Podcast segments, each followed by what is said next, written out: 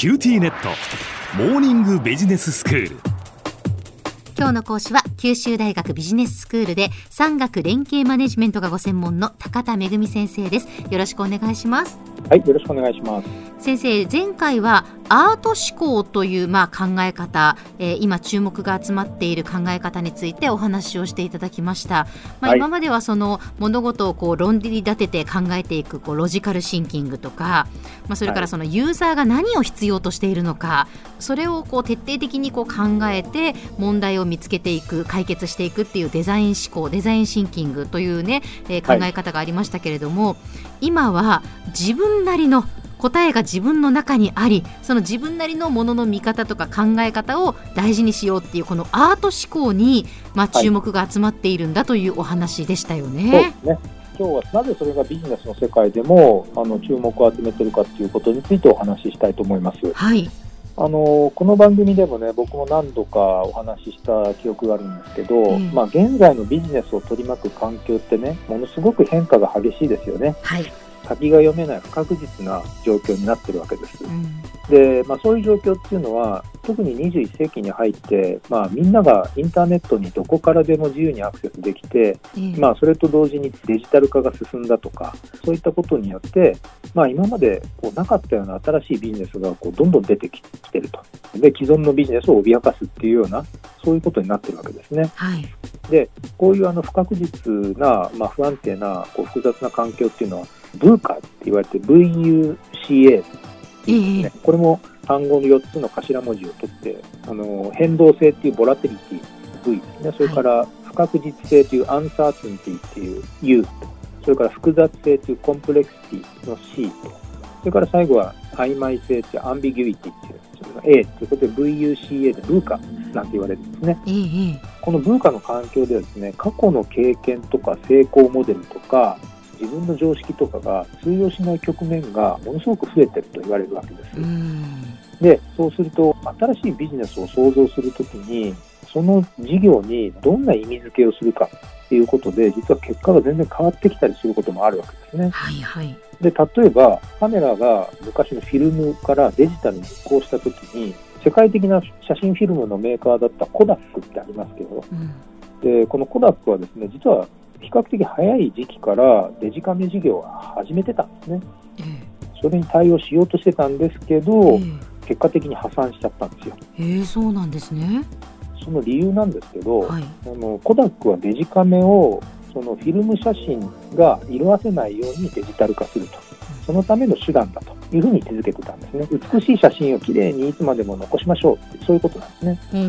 ん、これってフィルム時代の意味付けを、写真に対する意味付けをあまり変えてないわけですね。美しい写真をそのまま残しましょうっていう。うんうん、一方、その同じ時期ですね、21世紀に入った頃ですけれども、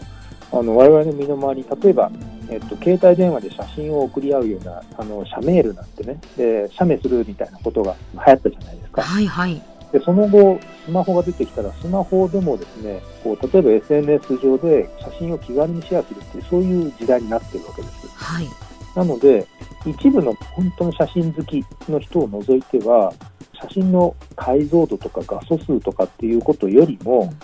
写真っていうのは円滑なコミュニケーションの手段だよねっていう位置づけに変わっちゃってたんですね。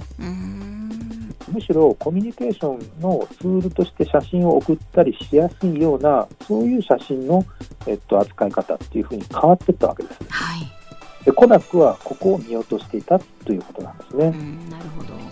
でやっぱり現在のビジネスの環境っていうのはそういう意味では過去成功してきたことそれから誰かがやっていることをそれが常識だっていうふうにあのとらわれちゃうと実は先を見誤ってしまうわけです。うんでそうすると何が重要かっていうと改めてやっぱり自分自身がちゃんと価値観を持って自分自身の考え方とかものの見方ができるようになるっていうのがますます重要になってるんですね。はい、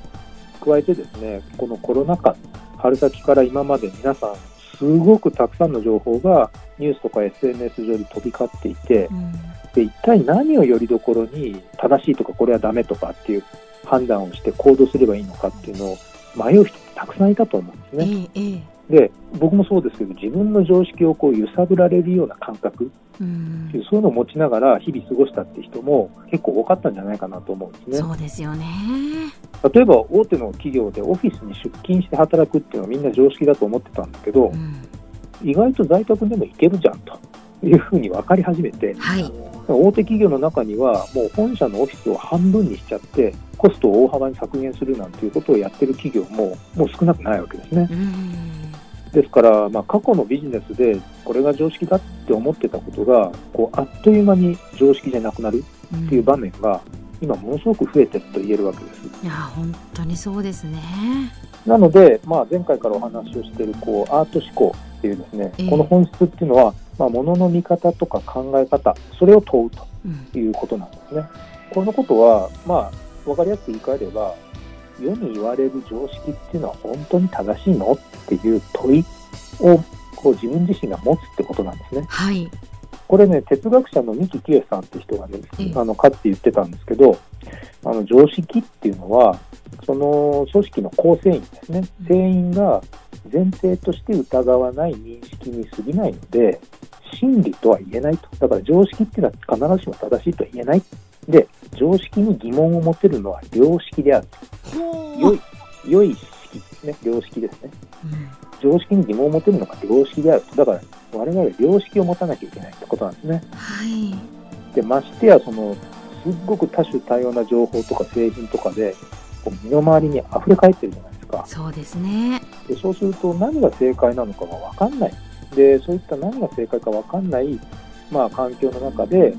だからこそ自分自身が自分の価値観をちゃんと持って、自分なりのものの見方とか考え方ができるっていうのは、これビジネスやっていく上でも極めて重要なあの素養になってきてる。でなので、ビジネスの世界においてもこのアート思考っていうのが注目されてるっていうわけなんですね。では先生今日のまとめをお願いします。はい、えー現在の世の中って本当にたくさんの情報とか製品とかで溢れ返っていてこれはね正解のない世界とも言えるんですねだからこそ皆さん自分なりのものの見方とか考え方っていうのをちゃんと持つでそういうアート思考これが注目されているということなんです今日の講師は九州大学ビジネススクールで産学連携マネジメントがご専門の高田恵先生でした。どうもありがとうございました。はいありがとうございました。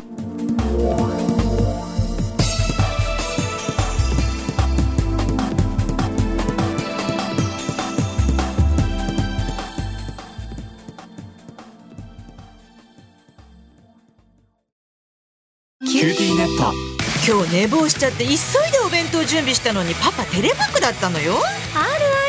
うちもいきなり今日はテレワークだった。とか言い出すのよ。でもうちじゃネットつながりにくいって結局出社してるわよ。ビビック入れてあげたら？テレワークを快適に。光は BBIQ